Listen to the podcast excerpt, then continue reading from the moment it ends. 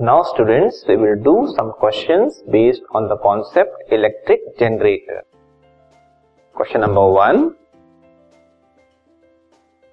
What do you understand by the terms direct current and alternating current?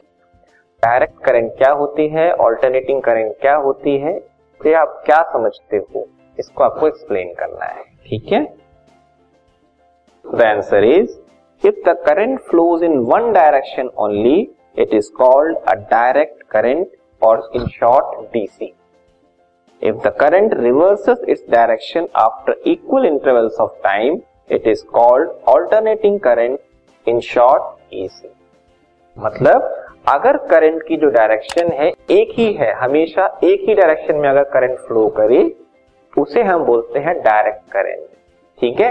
लेकिन अगर current की direction हर equal interval के बाद change होती रहे, उस करंट को बोलते हैं हम ऑल्टरनेटिंग करंट कैसे चेंज होती है? आपको याद होगा इलेक्ट्रिक जनरेटर में पढ़ा था आपने कि जो पोलैरिटी है, एक एंड और दूसरे एंड पे जनरेट जो होती है बार बार चेंज होती है इलेक्ट्रिक एसी जनरेटर में.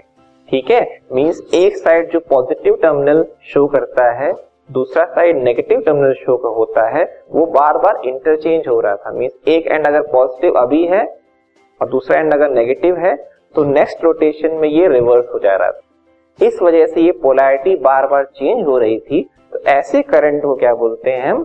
ऑल्टरनेटिंग करंट या इन शॉर्ट एसी ठीक है? मीन्स करंट की डायरेक्शन बार बार चेंज हो तो वो है एसी एंड अगर यूनि डायरेक्शन है या सिंगल डायरेक्शन है करंट की तो उसे कहेंगे हम डायरेक्ट करंट या DC